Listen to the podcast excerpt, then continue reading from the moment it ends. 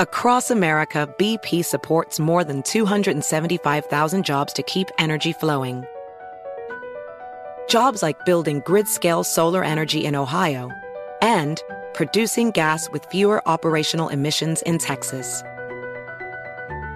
It's and, not or. See what doing both means for energy nationwide at bp.com slash investing in America. Ever thought about owning a piece of history? Introducing the Newt Gingrich Contract with America coin from Legacy Precious Metals. My limited edition silver coin celebrates the historic Republican victory in 1994, marking a turning point in American politics. Give a gift with real historical weight this season. Order now at newtgingrichsilvercoin.com. That's newtgingrichsilvercoin.com. Hey Sarah, I love that spring break vlog you posted on Zigazoo. OMG, you watched it? Yeah, it was so cool. I think you're so talented. Social media is only positive with Zigazoo, the world's largest and safest social media network for kids. In Zigazoo, all community members are verified kids like yours, and all content is fully human moderated. Try out Zigazoo this spring break. Download the Zigazoo app today. Saturdays are for sunshine, especially for your ears. With another election, ongoing wars, and natural disasters, we know the news can be a lot to take in. And we're determined to share the bright side of humanity. Every Saturday, take a breather from the headlines and hear all the uplifting happenings across the world with Five Good Things, a new weekend edition of CNN Five Things. That means you can find this goodness in the same feed as Five Things. Listen to Five Good Things on the iHeartRadio app. On this episode of Newt's World, on Tuesday, President Joe Biden and Russian President Vladimir Putin will speak over a video call. The primary topic of their call will be the buildup of Russian troops on the Ukrainian border. Many of them are viewing this as a sign of Russia's potential invasion. The last known call between the two presidents was in July when Russian based criminal hacking groups launched ransomware attacks against the United States. The Colonial Pipeline hack this past May that resulted in days of gas shortages in parts of the United States was attributed to the Russians. There are many signs from Putin that they have a plan to defeat America. My guest today is an expert in understanding Putin and how he operates. And I'm really pleased to welcome my guest, Rebekah Koffler.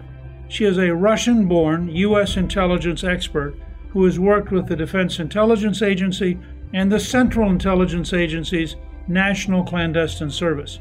She is the author of Putin's Playbook Russia's Secret Plan to Defeat America.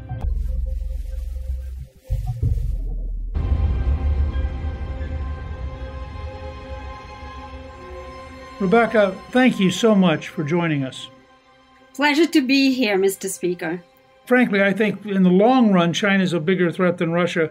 But I do think that the immediate threat, the aggressiveness of Putin, the fact that they do still have a remarkably big military for the size of their economy, and they have a long tradition of being in competition with us. As Putin once said, the greatest tragedy of the 20th century was the collapse of the Soviet Union. And as a former KGB officer, I have a hunch he would love to do everything he could to reestablish that. One brief war story I was on a congressional delegation in 1993 during the initial collapse with Yeltsin in charge, and I met with the then vice president of what had become Russia. And the room we met in was huge. It had like a 40 or 50 foot long wall on one side. There was a map of the Soviet Union. And I said to him, being semi clever, Gosh, here we are in Russia, but that's a map of the Soviet Union. And his answer to me was, Yes, it will be like that again someday. So I took that to be an example that while their system had collapsed, their ambitions had not. As you know, the reporting that came out last Friday and over the weekend shows the Russian military buildup on the Ukrainian border. Both the New York Times reporting what's driving Putin's Ukrainian brinksmanship, and the Washington Post reporting Russian planning massive military offensive against Ukraine involving 175,000 troops, U.S. intelligence warns. Now, That led the White House to announce over the weekend that President Biden and President Putin will have a video conference call on Tuesday. And I'm curious, what's your general take on what the U.S. reaction should be at this point? Well, I think there's a difference between what the reaction should be and unfortunately what it will be. But in my view, we shouldn't have been placed in that position to begin with when we're constantly reacting. Putin is always two steps ahead of our national security apparatus and certainly President Biden's administration, where we constantly have to think how do we respond to the cyber attacks? How do we respond to military buildup? The reaction should be strong, Newt, but unfortunately, there's no political will and there's no playbook, so to speak, on our side to deter Putin from what he's doing. Because we haven't reacted in the past, whether it's the invasion of Georgia, whether it's the annexation of Crimea, or Putin's cyber warfare that he has waged on the United States for the past 20 years. So at this point, Putin has gotten the idea that we're not going to be doing anything significant in response. And in fact, it's his window of opportunity to achieve his ambition because the assessment is the Biden presidency is weak when it comes to foreign policy and it is completely mired in all sorts of domestic issues. And that's why Putin is acting up. Somebody suggested that one possible strategy would be for Putin to create a crisis on the Ukrainian border then solve the crisis and during the period of relief absorb Belarusia, whose dictator is very pro Moscow. Does that strike you as plausible, or do you think he's basically ignoring Belarusia and the real game for him right now is Ukraine? I believe the real game is Ukraine. In all honesty, Putin does not have to invade Belarusia. Belarus is already part of the so called union, right? As you pointed out in your opening statement, Vladimir Putin would love to reconstitute the former Soviet Union in some shape or form. It may not be called the former Soviet Union, but it's certainly called right now already the Eurasian Union. And they colloquially refer to it as the Union. So Belarus, you know, is already there. It's part of the union. So Ukraine is really the prize that Putin is after.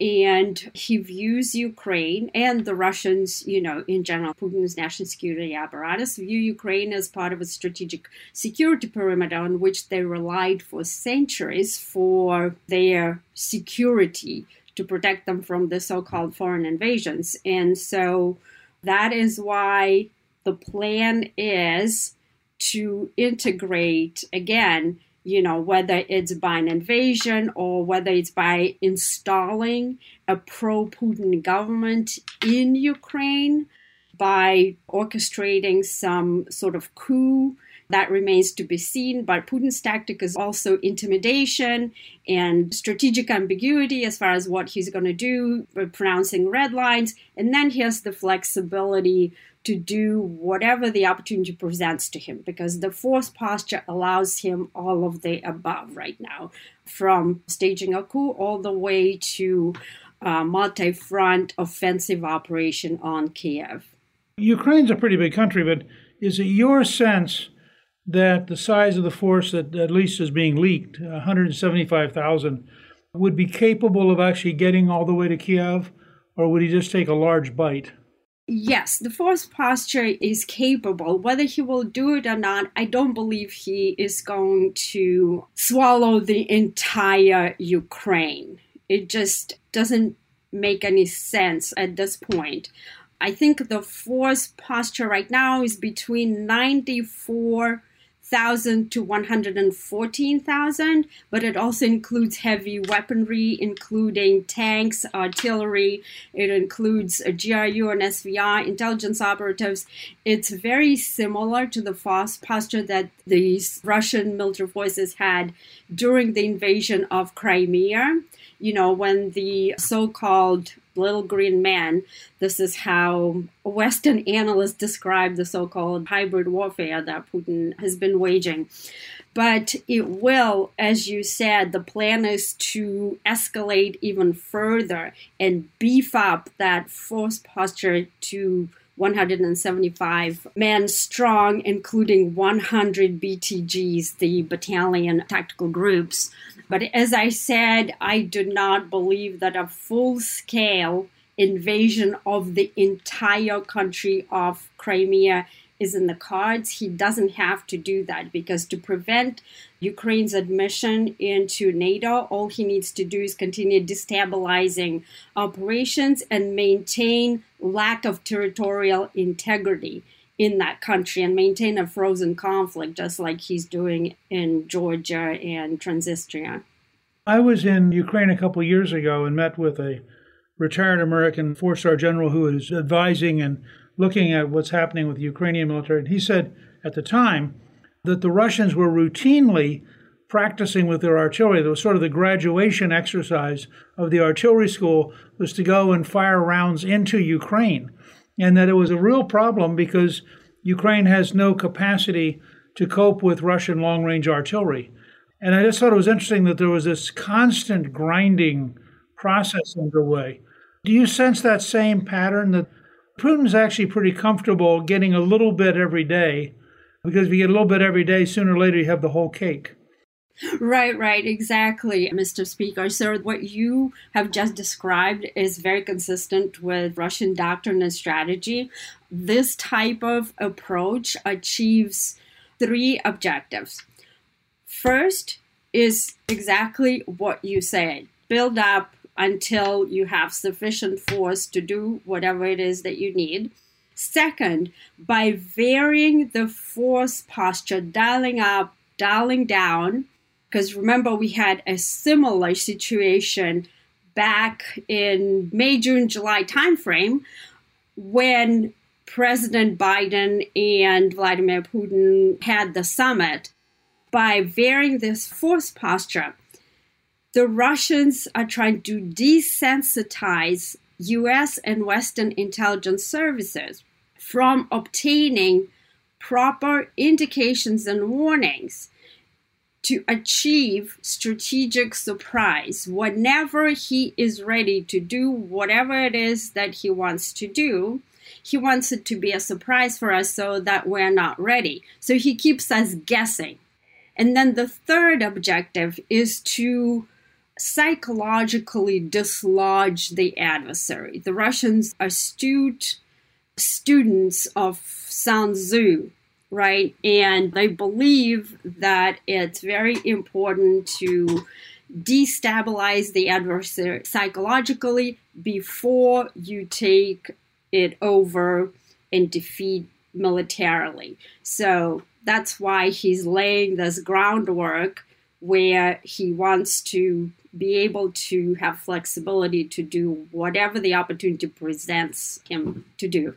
From your perspective, having studied Putin and having written Putin's playbook, would he basically be relatively happy with an agreement? Because I noticed he said in the last couple of days that he like a legally binding agreement that Ukraine would not be allowed into NATO.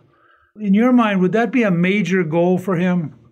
I don't believe so, sir. I think it's a red herring. I think Putin already knows that A, the United States is not going to give any kind of legal guarantees, any kind of promises. He's been requesting the same thing with the regard to missile defense, right? The Russians have always wanted that we promise to them that missile defense is not going to be targeting Russia, right?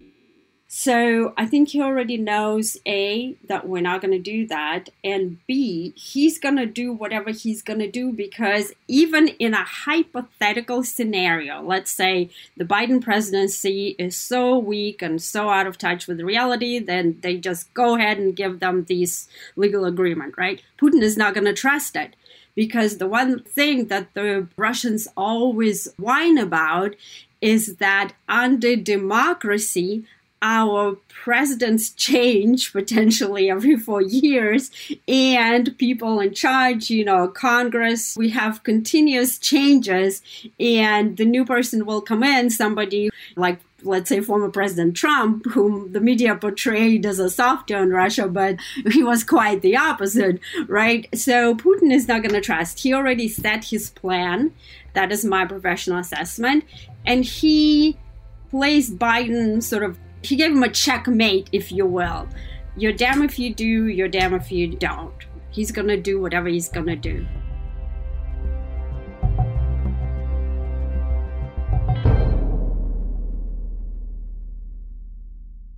Throughout history, there are clear moments that define our nation's path, and now you can own a piece of that history.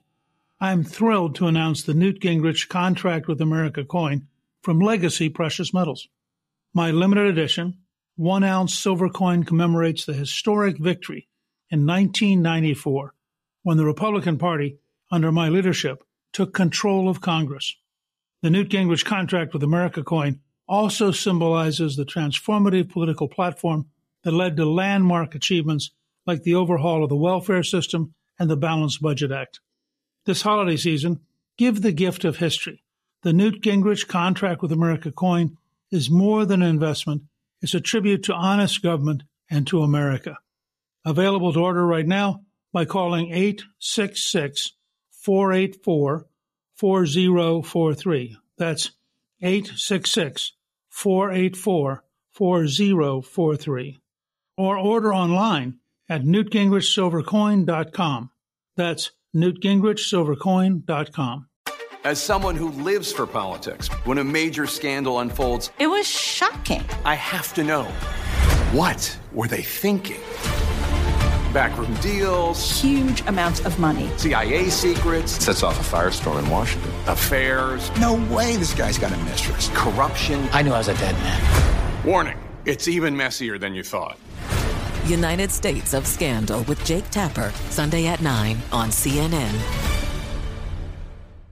Hi, I'm Antonia Blythe, and this is 20 Questions on Deadline. Joining me today is Alison Brie. Welcome, Alison. We got second place in my seventh grade lip sync contest for one of the songs on that album. The one that was like, You've already won me over. Oh, that's a good one. Yeah. It's a very of all slow. The, of all the options. In spite of me. Like, what did we do? It's so slow. Don't forget to listen to 20 Questions on Deadline. Thank you again, Alison. Thank you. Hey Sarah, I love that spring break vlog you posted on Zigazoo. OMG, you watched it? Yeah, it was edited so well. I think you're so talented. Social media interactions are only positive when you use Zigazoo. Zigazoo is the world's largest and safest social media network for kids. Your kids can upload their content and see what their friends are up to. With Zigazoo, they can create videos, enter to win prizes, and try out the latest dances and trends. There's no commenting, no text messaging, and everything is 100% human moderated. Plus, all community members are real, verified kids just like yours. There are no bots, trolls, or AI. Because Zigazoo is about one thing and one thing only, and that is fun. Try out Zigazoo this spring break and let your kids share your vacation vlogs and best edits with their friends safely. Download the Zigazoo app today. That's Z I G A Z O O.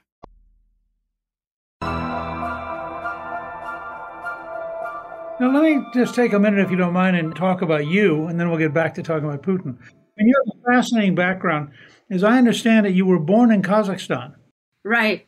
Which part of Kazakhstan? So I was born and raised in a small town called Ust-Kamenogorsk, which is relatively close to China. It's eastern Kazakhstan, close to China. I was in Nur Sultan a couple years ago. It was at the time called Astana, and then it changed its name. Would that be north of where you were born? Yes, north. Isn't it funny how they change every Nur Sultan? Oh my goodness gracious. Which is named for the last dictator. Of course, yes, yes. And these are the type of characters that we are trying to quote unquote democratize, right? So it's a little bit like Stalingrad, which went back to being Volgograd. Right, right. Probably not for too long, Mr. Speaker, right? Given that the attitudes of the Russians, you know, the positive attitude towards Stalin is growing, right? So I wouldn't rule out the possibility they're going to get back to Stalingrad again. Or it could become Putingrad at some appropriate. No kidding. I think you're right. You're spot on. What was it like growing up in Kazakhstan? I'll tell you this, it was very different than what I'm watching right now my American children growing up, I continuously remind them how blessed and how lucky they are to live in the best country in the world, you know, where we have everything to eat, we have heating in winter and in summer we have hot and cold water. So basically i mean from the family standpoint it was wonderful. You know my parents were against the Soviet communist system. They disagreed with it and they raised us, me and my sister, to learn English so that eventually we would go to America. Who knows how my mother knew about America, but we did. We listened to Voice of America and Radio Free Europe, so surreptitiously, of course, it was illegal. So, family was great, but in terms of living under a socialist system, it's pure hell, Mr. Speaker. I've written two opinion pieces that were published on Fox News where I describe things like my teeth being drilled at the dentist office without Novocaine, which is pure torture. This is to demonstrate that when everything is free, nothing is available. So it worries me so deeply this monumental shift of my adopted homeland leftward, where people don't understand what socialism really is. It's not what the leftists believe it is.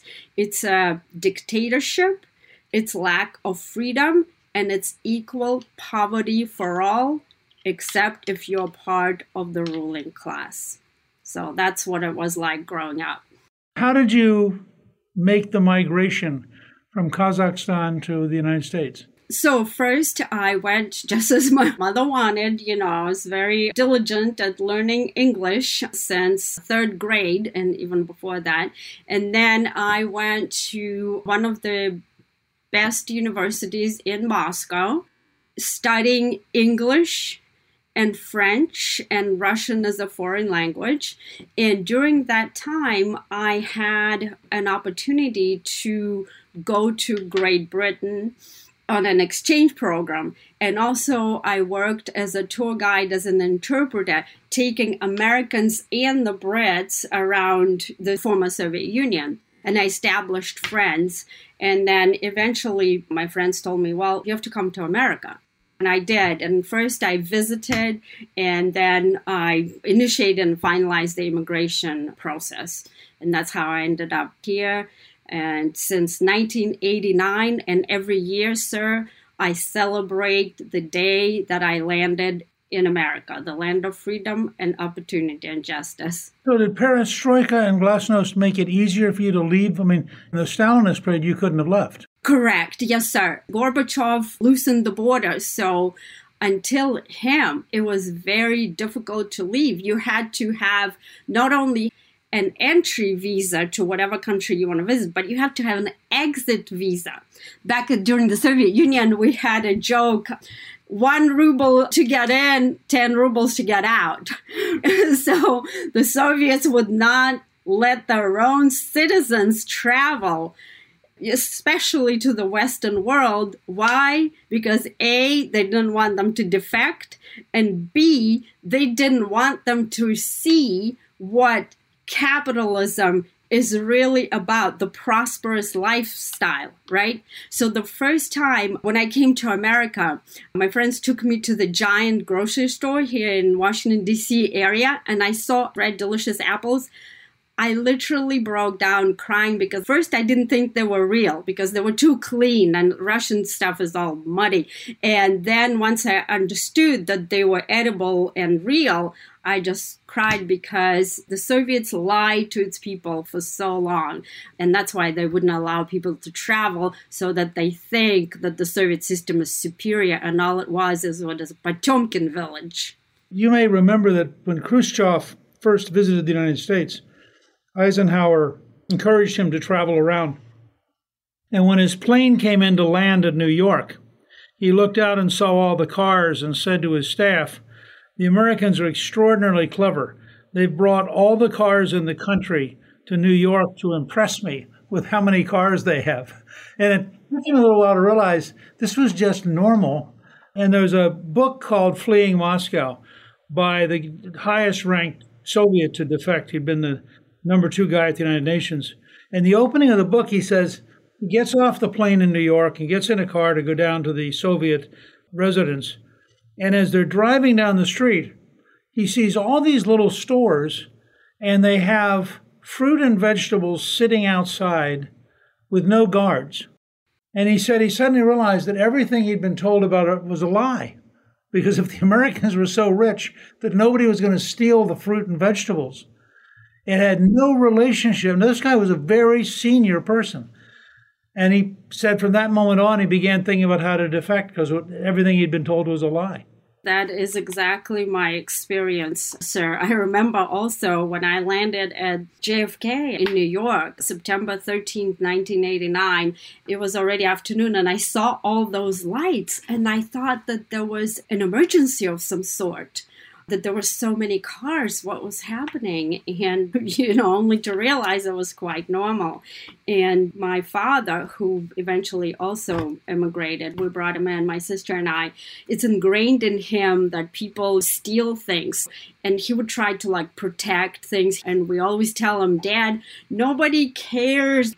Everybody has everything here. But the Russians would always try to secure their stuff because not many people would have even as simple things as like a refrigerator. You had to wait for 10 years to buy a vehicle, a car, for 10 years to install a landline phone. Okay, this is the socialist system. You may remember the old joke about the man who went to buy a car. They said it would be years, but we could mark you down for Wednesday morning three years from now. And he said, Oh, no, no. It's got to be in the afternoon because the plumber's coming in the morning. yes, Mr. Speaker, remember it very well. Unfortunately for me, sir, for us, it was not a joke. It was reality. It was alive. Sadly, with the current logistics screw up, we have a little taste of the Soviet system because a lot of things we take for granted on real time delivery are certainly taking months rather than being immediate we'll solve it. But it is a little taste, as you said earlier, that you get enough socialism, you get nothing else. And it's amazing.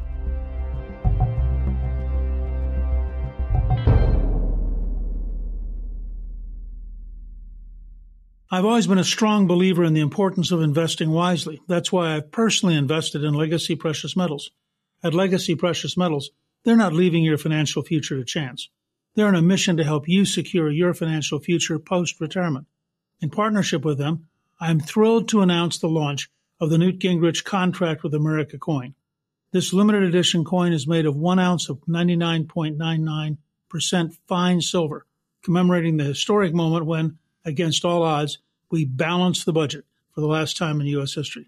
This coin isn't just an investment, it's a piece of our nation's history, and now you can own it. As the holiday season approaches, it's the perfect gift. You can purchase yours today by calling 866 484 4043. That's 866 484 4043 or order online at newtgingrichsilvercoin.com. That's newtgingrichsilvercoin.com. CNN Underscore's Guide to Sleep has tons of recommendations for products that can help you get the best night's sleep ever. All right, let's face it, most of us have had trouble falling or staying asleep at some point, and there are a lot of products and hacks claiming to be the solution to our sleepless nights. That's why the CNN Underscored team spend hundreds of hours testing products to find the ones that can make a huge difference in the quality of your slumber. Visit underscore.com now for our ultimate guide to getting better sleep.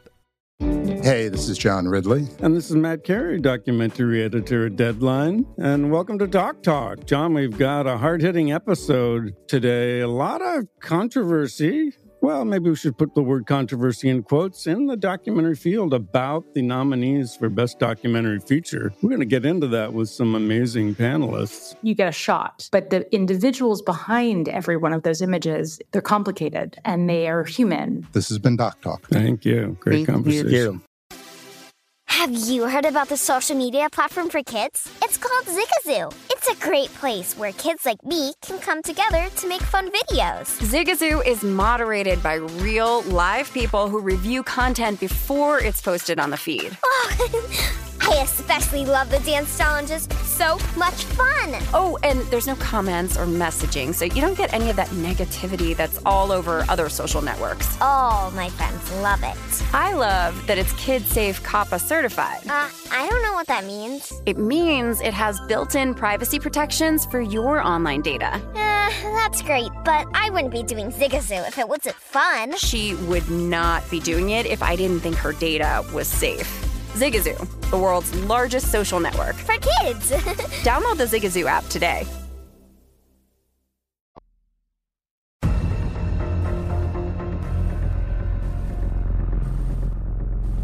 So let me ask you because you've immersed yourself, you've served in the intelligence community, you have a remarkable background, and you've written this terrific new book, Putin's Playbook Russia's Secret Plan to Defeat America.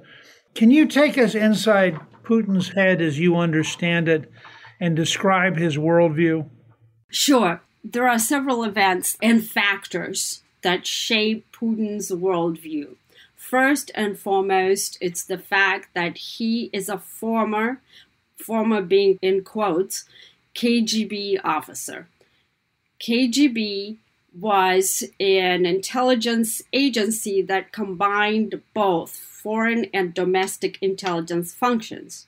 One of the things that many people don't understand about the Russian intelligence services and specifically the KGB is that for the Soviets, it was as important to protect themselves from internal threats such as dissent as much as from external threats because they understood that the system is oppressive and people sooner or later would revolt and they would continuously monitor everybody with various surveillance means to prevent the so called regime change. So that shapes Putin's worldview. How does it translate into his personality? He's very suspicious of everything. He cannot be dealt with at face value. When you negotiate with him, from the Russian perspective, so Putin would say, What's mine is mine, what's yours is negotiable. That's kind of how it goes. So when President Biden tried to reach out to Putin, handing him a roster of 16 sectors of critical infrastructure, appealing to the former KGB officer not to target it with cyber strikes. Putin's interpretation of this is that, oh, this person is weak. He is begging me not to target this. I'm going to do that anyway. And oh, by the way, you know, everything else is on the table in terms of cyber warfare, right? So, this is the type of mentality. The second very important event is, as you pointed out earlier, is that Putin views, as many Russians, by the way, that the collapse of the Soviet Union was a very sad event for the Russians and it must be reversed. And that's why we see effectively Putin's playbook unfolding right in front of our eyes when he uses all sorts of non kinetic options. And I described all of those five options in my book, cyber and space being just a couple of them, and then military component all the way to nuclear. This is why we've seen this anti satellite missile test, hypersonic missile test, and all of these things where he is laying the groundwork to fulfill his strategic ambitions and reverse the collapse of the Soviet Union that the Russians, by the way, blame the United States for. They believe that we defeated the Soviet Union and now they want to prevent the defeat of Russia, and therefore Putin is waging an offensive operation under the pretext of defensive strategy. When you describe him, and I agree with you entirely, that he is best understood as a KGB officer, given the training and the fact that he ultimately was assigned to East Germany, where he clearly was spending as much time or more watching the East Germans as he was watching the West. When George W. Bush met with him, and Bush had some comment about, I looked into his eyes and I saw his soul. My reaction was, it was impossible to see the soul of a KGB officer. By definition, you wouldn't be in the KGB if they could see your soul. Am I missing something? You're spot on, Mr. Speaker. In fact, when I heard that, I even thought that clearly the Russians studied it and profiled former President Bush, just like they do it with every president. And they knew that he's a religious man. And so Putin was effectively running an influence operation, being an intelligence officer on our former president, exploiting what Putin would perceive as a vulnerability, the man of faith, right? Because he was also talking about the cross that his grandmother gave Putin. And I thought to myself, you wouldn't be in KGB if you were religious. Soviet Union was an atheist country. Religion was outlawed. It was illegal. In fact, my family, or so my family story goes, that my grandmother secretly baptized me and my sister because it was illegal, but my parents were non religious. It's just to demonstrate to you, people feared the ruling class, the Communist Party. And so, certainly, if you're a KGB officer, you would not be admitted if you somehow had links to religious people or religious family. You may remember on Red Square, there's a building that's just beyond the old GUM store that was a church that was actually turned into a men's urinal by Stalin. Oh my gosh, sir, you're telling me something I don't know. I visited it and had been turned back into a church and one of the interesting complexities of Putin is he's actually very close to the Russian Orthodox hierarchy. And much like the czars did, he's using them to strengthen his own position and in return giving them some privileges that they had not had since 1917. But I think it's a political act, not a religious act. I completely agree with you.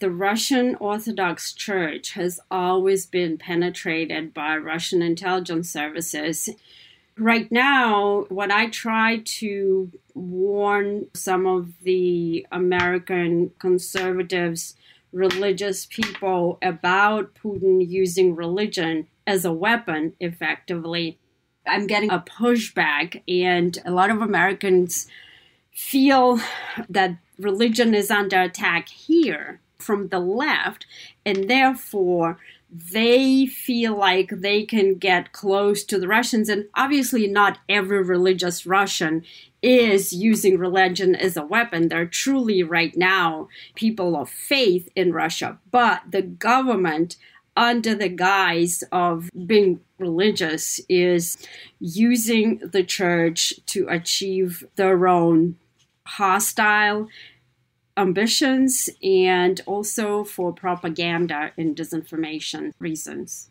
You know, when I mentioned Stalingrad, you mentioned that he's coming back into vogue. Claire Christensen and I wrote a book on Trump versus China a couple years ago.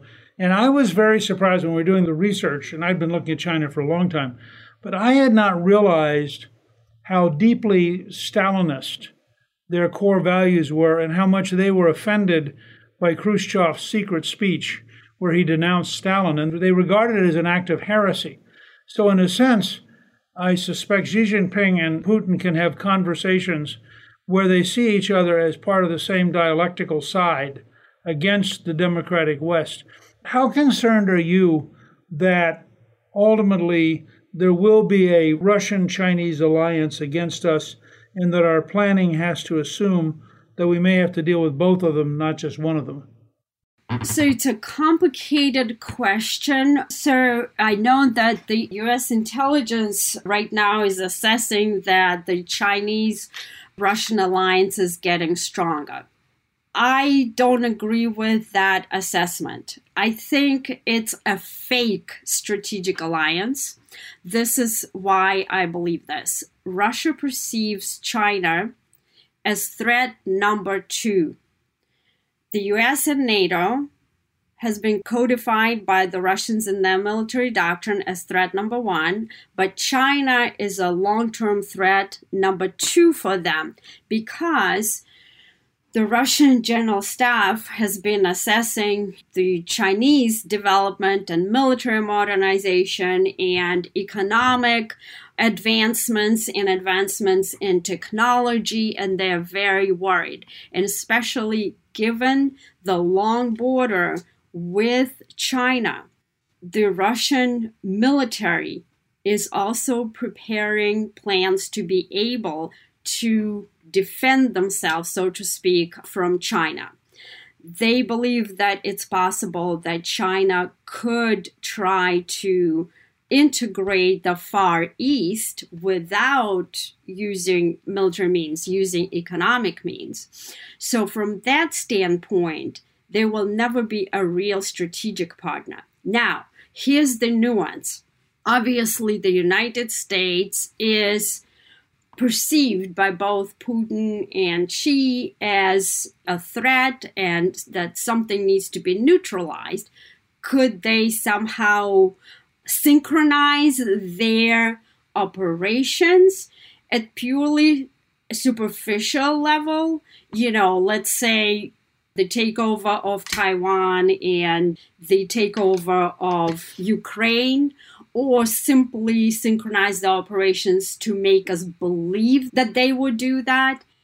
Yes, but in terms of real integration, that is not possible because Russia would never integrate with an enemy. And in fact, Russia does not have any true allies. They either have subordinates or countries that they perceive as their vassals, so to speak, or they have adversaries. There's nothing in between. So, all that talk about strategic partnership is again disinformation by Russia and China. They want us to believe that they will do something like that. Let me ask you one last thing. When we hear about Russian cyber criminals and Russian sophisticated hacking, I'm dubious that those can exist without some kind of tacit approval from the Kremlin just the nature of the Russian system, those things are trackable. Is it your working assumption that if we get hit by a major cybercrime with a Russian link, that it's almost certainly tacitly approved by the dictatorship? It's highly likely and even almost certainly, as we would say in the community. And here's why it's a standard Russian intelligence tradecraft to use third parties to conduct cyber operations against such competent adversary in their view as the United States. Because you need nation state level capability to mount operations on something like Colonial Pipeline because they understand that there would be a blowback. So they need the backing of the Russian state. And this tradecraft is known to US intelligence community and it's known to US law enforcement community. So for the life of me, I don't understand why President Biden did not have the guts to hold Putin responsible. He said, "Oh, this is Russia based hackers." Well, former President Trump had no problem to have his Department of Justice indict 30 GRU officers who also worked through third parties. It's a very standard technique. All of a sudden, now we can't name Russian state as the one responsible entity. That is absurd. Well, it could be that the Senate is not as tough a training ground as the KGB.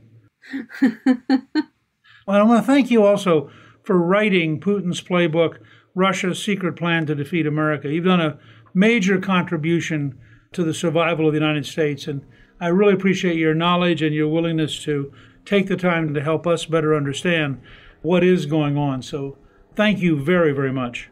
Thank you, Mr. Speaker. It's such an honor to speak with you and tell Americans to provide the warning because I felt like there's no coverage. All these disparate incidents reporting, but nobody is really pulling it together and telling Americans what it really means and why the Russians are acting up the way that they're acting up. So appreciate the opportunity. Thank you to my guest, Rebekah Koffler. You can get a link to buy her book, Putin's Playbook Russia's Secret Plan to Defeat America, on our show page at newtsworld.com. Newt's World is produced by Gingrich 360 and iHeartMedia. Our executive producer is Debbie Myers. Our producer is Guernsey Sloan. And our researcher is Rachel Peterson. The artwork for the show was created by Steve Penley. Special thanks to the team at Gingrich 360. If you've been enjoying Newt's World, I hope you'll go to Apple Podcast and both rate us with five stars and give us a review so others can learn what it's all about.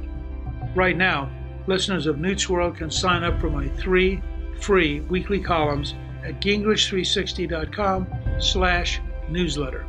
I'm Newt Gingrich. This is Newt's World.